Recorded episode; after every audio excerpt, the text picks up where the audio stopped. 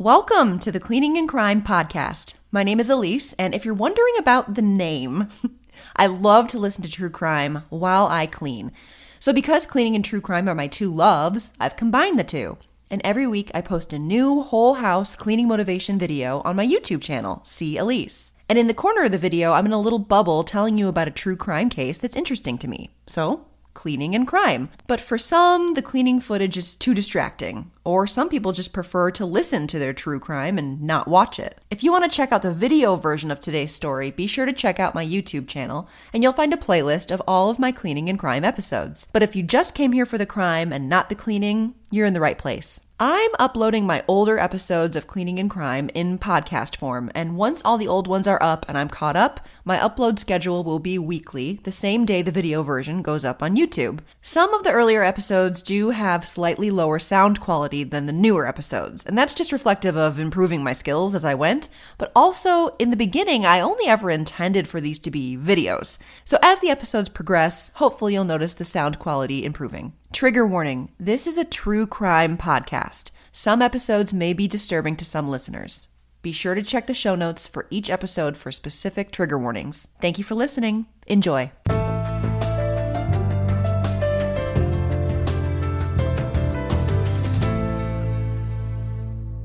Today's true crime case is the story of Omaima Ari Nelson. Oh boy. And since Thanksgiving is right around the corner, I thought this would be a great story to cover.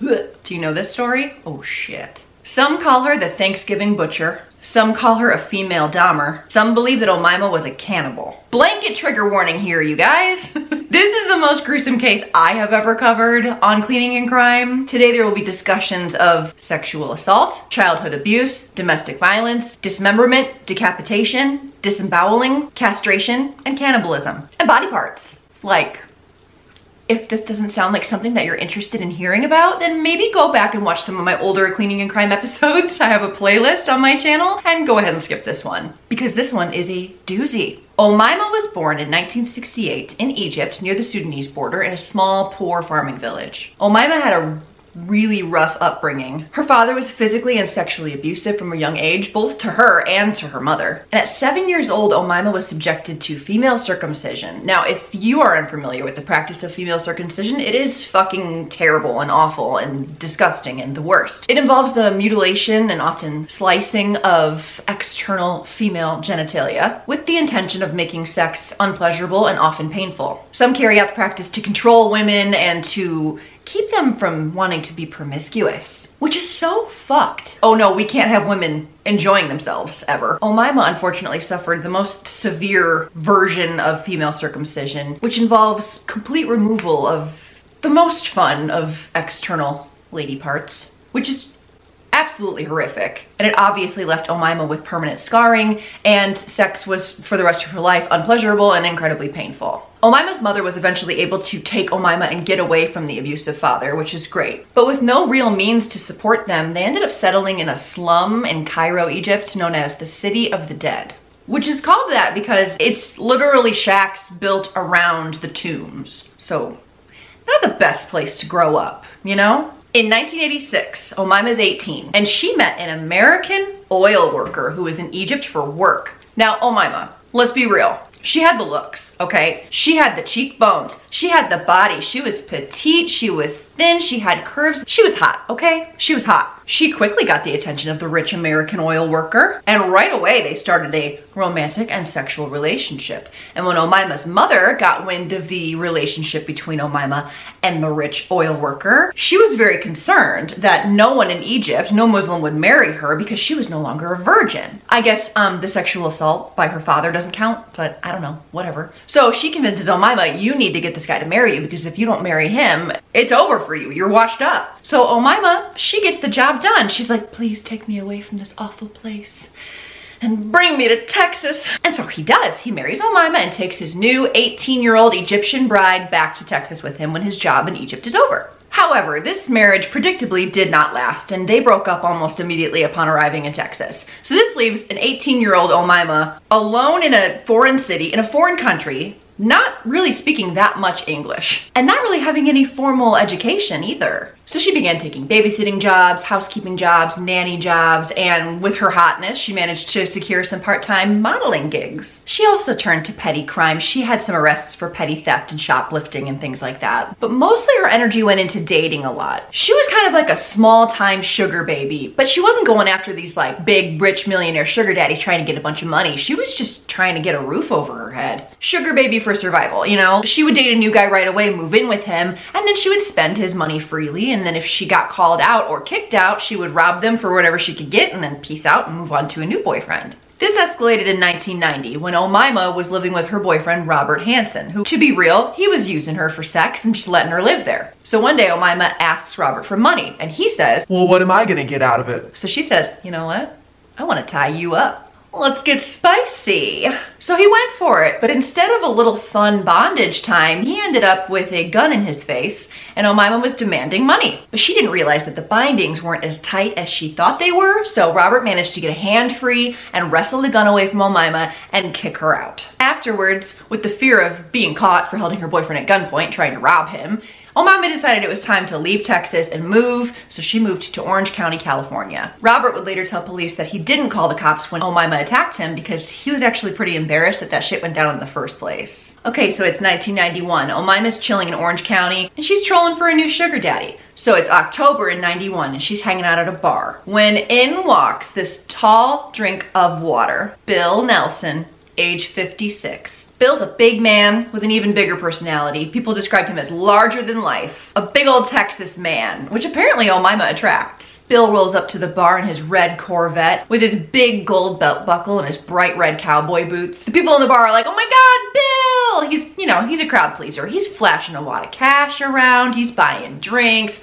He's talking loudly about how much money he has, all the land and the cattle ranch that he owns in Texas. He's, you know, he's one of those. He's a boisterous, flashy type dude. And Omaima was like, what's that I hear?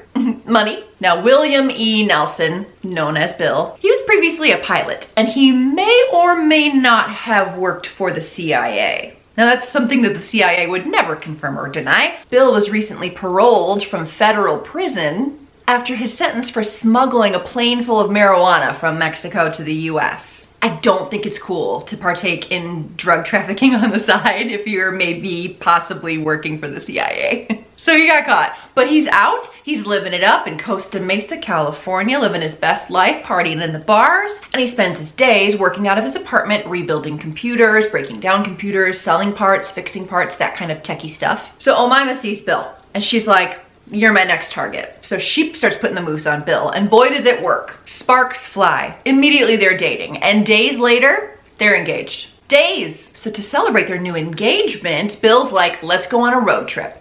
He wanted to show off his new arm candy. So his plan was to go visit friends and family in Arkansas and then swing over to Texas to go see the cattle ranch and like meet some of his kids. While on this road trip, they ended up making a pit stop and finding a justice of the peace and getting married right there. But what Bill neglected to tell Omaima is that he was still technically married to someone else. Oops. He was going through a divorce, it just wasn't finalized yet. I guess he just thought it would all work itself out. He wasn't gonna miss out on this chance to marry a hot 23 year old Egyptian part-time model. I mean, come on. So now the road trip is a honeymoon. They make their way to Texas, meet some of Bill's kids. Now Bill is a big family. He has five kids, 17 grandkids, but Bill's kids were pretty shocked to see them roll up. A, they had never heard of this woman. They got married within days of meeting. Not to mention Bill was 56 and Omaima was 23. So he could easily have been her father, which plenty of people have age gaps in their relationships. It's not that uncommon, but I mean, the kids were like, she's younger than some of us. So it was a little awkward, but the kids were willing to give Omaima a chance. I mean, she seemed nice and they seemed to be very much in love. So Bill and Omaima and a couple of Bill's kids went horseback riding on their cattle ranch and Omaima's horse actually bucked and threw Omaima off the horse and everybody panicked thinking she's gonna be really hurt. Everyone ran to her side and they're all like, you need to get medical attention immediately just to be, just to be safe. And Omaima declined and said, just give me an aspirin and some vodka. She threw him back, back on the horse. So then the family was like, okay, Omaima, Omaima fucks, you know? She was clearly a tough lady. After the honeymoon road trip, the newlyweds headed back to Costa Mesa, California to settle into their new life in Bill's apartment. On Thanksgiving Day, 1991. And just to reiterate, they met for the first time in October 1991, so it's only been about a month.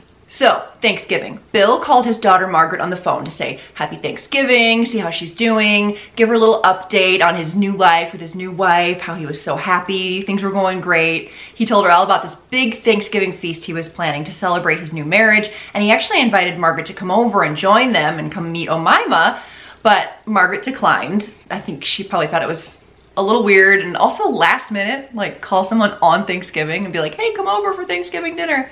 So either way, she declined. And unfortunately, that would be the last time Margaret ever spoke with her father. And it was the last time anyone heard from Bill Nelson. Three days later, early in the morning on December 1st, a man named Jose Esquivel was woken up by loud pounding on his door.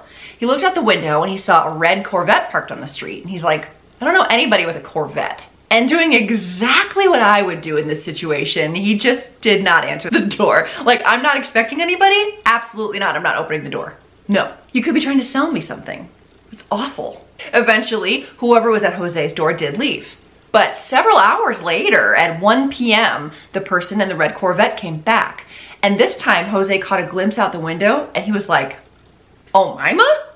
Now, about a year ago, Jose and oh Omaima had gone out a couple of times, but they stopped seeing each other and Jose heard that Omaima had moved on and married some guy named Bill. So he was like, it's pretty weird to have an ex-girlfriend show up a year later out of nowhere. So he opens the door, he's like, Omaima, what's going on? Immediately he notices that she's very distraught. She's been crying. She's got cuts and blood all over her. Now, Omaima, as soon as she walks in, launches into this dramatic tale about how she's just gotten married a few weeks ago to this guy named Bill, and he is abusive, he's a violent and dangerous man, and that he tied her up and held her hostage this entire weekend and sexually assaulted her for days. Now, she told Jose that she managed to get one hand free of her bindings, and she grabbed a lamp and she hit Bill. And she hit him hard. And he died. She had just killed her husband. But it was self-defense. Jose was like, holy shit, I mean, that's an awful story. I just don't know why you're telling me. What are you doing here? Why don't you go to the cops? So oh, Omaima says, look, look, I don't need much. I just need help. I, I actually already cut him up. So I just need someone with a truck to help me load up the body parts and help me dispose of the body. You need what now? Oh, but I can pay. Bill has $75,000 in his safe and two motorcycles in the garage. And if you help me, you can have it all. So Jose is like, okay, okay, I'll help you. I don't have my truck here, so why don't you wait here? I'll go get my truck. I'll meet you back here and we'll go together to Bill's and I will help you. Oh, Omaima's like, tight, awesome, thank you. So she sits and waits in the Corvette while Jose leaves to go pick up his truck. But instead of going to pick up his truck, he went straight to the nearest payphone and called the police. Good boy. You love it. You love to hear it in a true crime story when someone does the right thing. I had to go in there, didn't I? So Jose told the police everything, every detail that Omaima said. So police head straight to Jose's apartment and Omaima's just sitting there waiting in her Corvette, still waiting for Jose. Beautiful. So police officers converge on the Corvette and they start questioning Omaima. Immediately they can see that she's in distress. She's got blood, cuts on her, she's been crying. They're trying to ask her questions and she seems like she's being cooperative, but her answers don't make much sense. Like she starts saying she just was sexually assaulted all weekend, she got away from her abusive husband, but then as she's questioned more, she's saying, well, my husband's out of town. I can't reach him. He's in Florida on a business trip.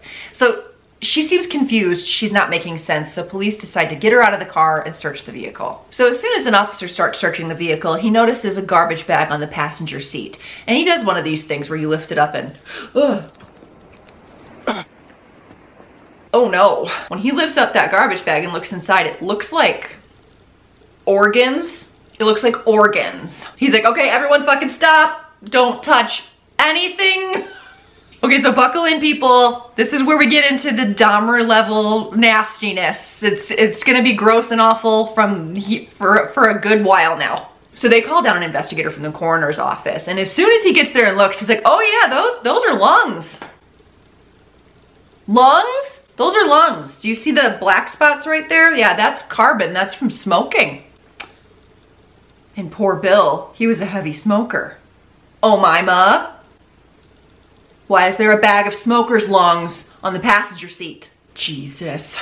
Now, a bag of lungs in the passenger seat of a car is, I mean, it's wow. But Omaima tries to explain all that, and she says, "Oh no, those lungs. Um, Bill killed someone.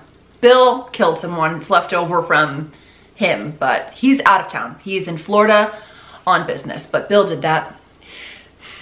No, okay, lying is hard. Okay, lying is hard. I'm a terrible liar. I get like red and sweaty. Lying when you're in a really stressful situation is even harder.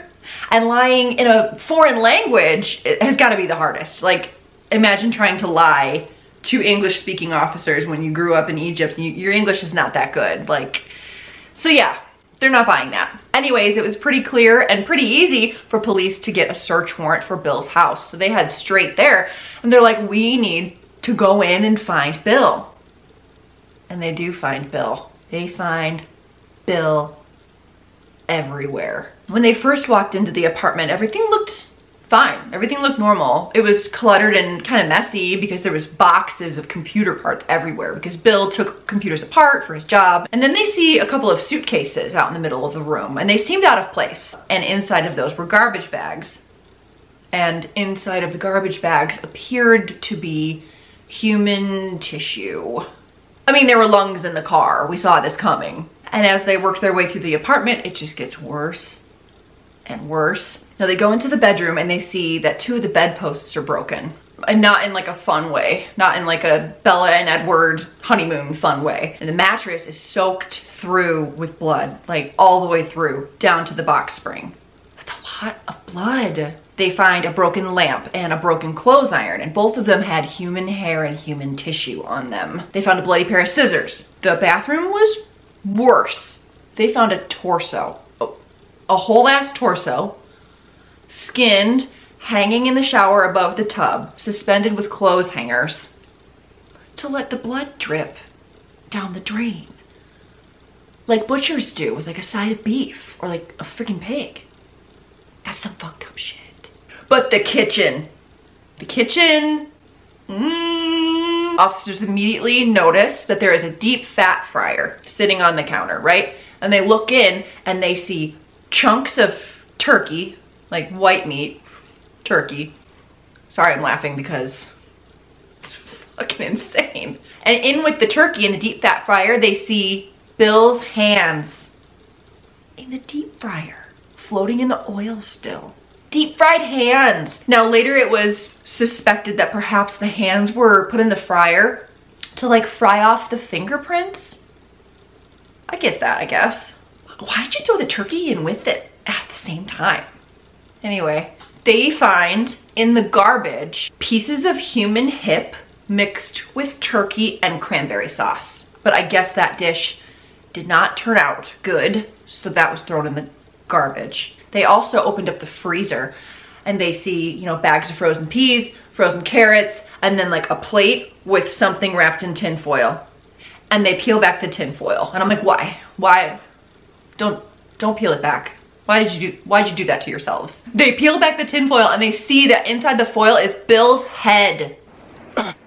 and the skin of the head was burnt, like charred. And they suspected that the head had been deep fried before the hands. What the fuck? Why were you deep frying it? Was that a failed attempt? Like, I'm gonna put it in the fryer. This isn't working. This is burning. I better wrap it in foil and put it in the freezer for later. Let's move on to the hands. I don't understand. I guess that's a good thing. That poor forensic team. Holy shit. Can you imagine? They all said that it was the most gruesome crime scene they had ever seen in any of their careers. And just a few months prior, in July, was when Jeffrey Dahmer had been caught. So that was still pretty fresh in their minds. I mean, it was nationwide news. So they were like, holy shit, we're uncovering another Dahmer over here. So anyway, the place was a horror house. So naturally they took Omaima down to the station to question her because what the fuck? Now, Omaima was questioned at the police station for several hours and she did not sit down the entire time. She was pacing, she was walking all around the interrogation room. She was still acting as though Bill was alive. She would not admit that Bill was dead. Nope, I didn't kill, what are you talking about? He's not dead. She was talking in the third person. She was talking about hallucinations. She was talking about voices in her heads like demons. Ooh. She did manage though to tell police that Bill was very abusive, he was very dangerous, very violent, that he had sexually assaulted her, but also he's out of town. He's out of town. Police are like, this interrogation is going nowhere. So they took her to the hospital to be evaluated, not only to have a rape kit done because of her sexual assault allegations, but also to document all of her wounds. Like she had wounds, cuts on her face, on her hands, on her legs, on her feet. Omaima's forensic exam showed no signs of sexual trauma at all. And it also showed that Omaima's wounds on her body were either self-inflicted or consistent with someone dismembering a body in a frenzy. Uh-oh, Meanwhile, the ME was piecing together what happened to Bill. And piecing together Bill. Can you imagine? Now, poor Bill had been decapitated, dismembered, disemboweled, castrated, and parts of him were cooked. The cause of death was multiple blunt force injuries to the head, and the wounds were consistent with being hit with the lamp and the clothes iron that were found at the scene that had human hair and tissue on them. Now, Bill's hands had been cut off, so they could not check his wrists for ligature marks, signs of being tied up. But ligature marks were found on Bill's ankles, proving that he had been restrained. And combined with the broken bedposts and the blood-soaked mattress, that suggested that Bill and not Omaima had been restrained on the bed. I mean, Duh. And extra fucked up, the medical examiner reported that the skinning and the dismemberment of the body was really well done. It was done with incredible precision. It was professional. And the ME believed that whoever did this had probably done this before, which is concerning. But the most disturbing thing that the ME found was what the ME didn't find, which was about 80 to 100 pounds of Bill. Unaccounted for. That's like half of Bill, you guys. Missing. Now, when police interviewed neighbors, one neighbor said that he heard the garbage disposal in Bill's apartment running for days. Now, he chalked it up to, it's Thanksgiving! People use their garbage disposal a lot when they cook a lot. But it was non-stop for two days, and it sounded like it was straining. Like, I'm sorry for doing that impression. That's so fucked up. But that, that's the sound that it made. And it went on for two days until finally it suddenly stopped as though it had broken. And the time frame of when the disposal sound started and when the disposal broke and stopped line up with the time of death of Bill Nelson and then when Omaima ran to Jose's house asking for help disposing of a body. Omaima was questioned further after her medical exam. It was at this point that Omaima finally started acknowledging that Bill was dead. Now she said she remembers her being attacked by Bill, her getting her arm free and hitting him with the lamp in self-defense. And then she remembers waking up surrounded by garbage bags of body parts, not knowing where she was, not knowing how she got there, not knowing what happened. She told police that she wished she remembered how she killed Bill, but after hitting him, she had no memories. Then things get weirder. Omaima starts telling police that she's a descendant of ancient Egyptians and that ancient Egyptian spirits, these women, speak to her and act through her. And that right before she got an arm free during her attack, they came to her and said, he must die he must die. And then after he was dead, these ancient Egyptian demon women told her she needed to dismember Bill because if he was dismembered, he wouldn't be able to get to the afterlife. And if she didn't cut him up, he would be in the afterlife waiting for her for afterlife revenge or something. So, okay, there's no doubt that Omaima killed Bill. So she's charged with his murder. And as the trial approaches, Omaima is working closely with a court-appointed psychiatrist to evaluate her mental state, obviously. Omaima told her all about her past, about her childhood abuse, about her past traumas, which, which are very real. And she was diagnosed with PTSD from all of her past traumas. Her psychiatrist described Omaima as very soft-spoken, very sad, almost always tearful. Omaima described her short relationship with Bill to the psychiatrist. She described Bill as a very dangerous and violent man. She talked about his federal prison time, his drug trafficking. She said Bill was physically and sexually abusive during the entirety of their very short marriage. And the biggest bombshell that Omaima dropped while she was meeting with the psychiatrist is when she was pushed and questioned about the dismemberment to see what she remembered. Omaima told her psychiatrist that she had taken some of Bill's ribs and she had covered them in barbecue sauce and cooked them in the oven, like in a restaurant. And when she tried them, she was surprised that he was so sweet and said nothing was sweeter. Oh, Mima! I don't know. Maybe she didn't eat any of him. But they did not find his ribs, I will tell you that. At trial, everyone knows Omaima did it. That's not the question here. The question was, was she having a psychotic break? Was she all there when she killed him? Was it self-defense? Was she all there when she dismembered him. So the jury needed to decide if it was first degree murder, second degree murder, or manslaughter. There was also an additional charge of assault on Omaima's ex-boyfriend, Robert Hansen, because when police went back and dug into Omaima's past to see if maybe she had dismembered any other boyfriends. They found Robert Hansen, and he told police the whole story about when Omaima had tied him up and held him at gunpoint. And, and speaking of the ex-boyfriend, so I have to tell this because I think it's relevant. When they were digging into Omaima's past, they also dug into her criminal record. And remember how I said she had been arrested a few times for like petty theft? Well, back in Texas, Omaima had been caught shoplifting and when the female security guard approached her and confronted Omaima, she turned vicious and violent and she bit the female security guard on the breast and took a chunk out of it. Then she grabbed her by the crotch and dropped her and then ran. Now they did find her, but holy shit, Omaima. As soon as I heard that, I was like, cannibal, cannibal. I believed that rib story so fast. I was like, you you tried to eat a booby. I guarantee you took a bite of those ribs at least. Like, that's just my opinion, but holy shit, Omaima. So anyway, back to the trial. Defense put Omaima on the stand. She told the jury all about the abuse that she suffered, basically everything that she told her psychiatrist. She told the jury that after her and Bill got married, Bill would demand oral sex multiple times a day. She said that on their honeymoon road trip, Bill told her that if she didn't do what he wanted her to do, he would kill her. And she also said that Bill threw a small kitten that Omaima had found out of the car window. Now, this is all just Omaima telling us her side of the story, but we have no way of knowing if any of that is true. And Bill wasn't there to testify, he wasn't there to stand up for himself, so we'll never know. But that was the statement Omaima gave on the stand. She also denied having ever eaten any of Bill.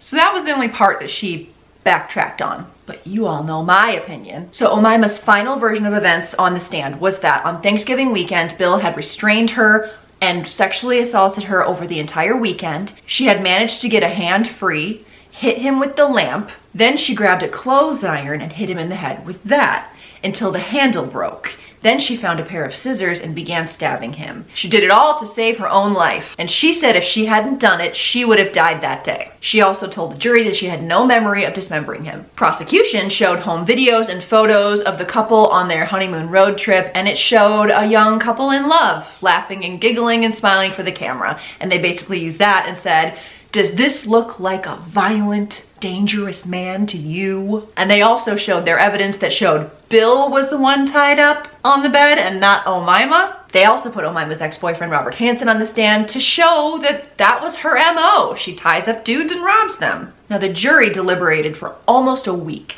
and on January 12, 1993, they came back with a guilty verdict for second degree murder. And Omaima was sentenced to 28 years to life in prison. She was denied parole in 2006 because the parole board thought that she was unpredictable and a threat to public safety. And then she was denied again in 2011 because she had not taken responsibility for the murders and that she wouldn't be a productive member of society if she was freed. Now, despite being behind bars, Omaima managed to get herself a new sugar daddy. That's right. We don't know how they met, but Omaima formed a relationship with an older man. He was in his 70s, and they were able to get married while she was in prison, and they were given several conjugal visits. And when he died, he left Omaima a whole bunch of money. Even behind bars, she was doing it. She was getting it done. So if Omaima ever gets out of prison, she'll have a nice cushion waiting for her in her savings account. And men are stupid. I'm just kidding. But seriously, man, her, she's your dream girl? Really? You're gonna leave all your money to, okay, okay, cool. Oh, Omaima will be eligible for parole again in 2026. So we'll see what happens. That is the story of Omaima Ari Nelson, the Thanksgiving butcher. And I'm sorry. What do you think? Do you think she was a cannibal? I don't know what I think. I mean, but she said she tried his ribs. And why? Why would you even ever say that if you hadn't done it? You know? Sicko. And you know what else is weird? When you Google her, she comes up as Egyptian model, not convicted murderer and possible cannibal. Men are stupid.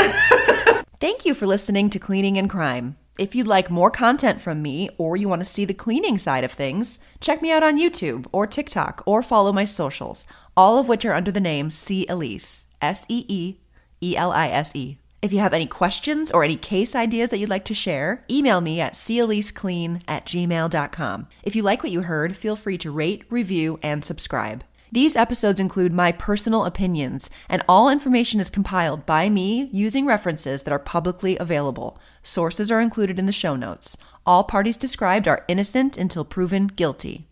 See you next time.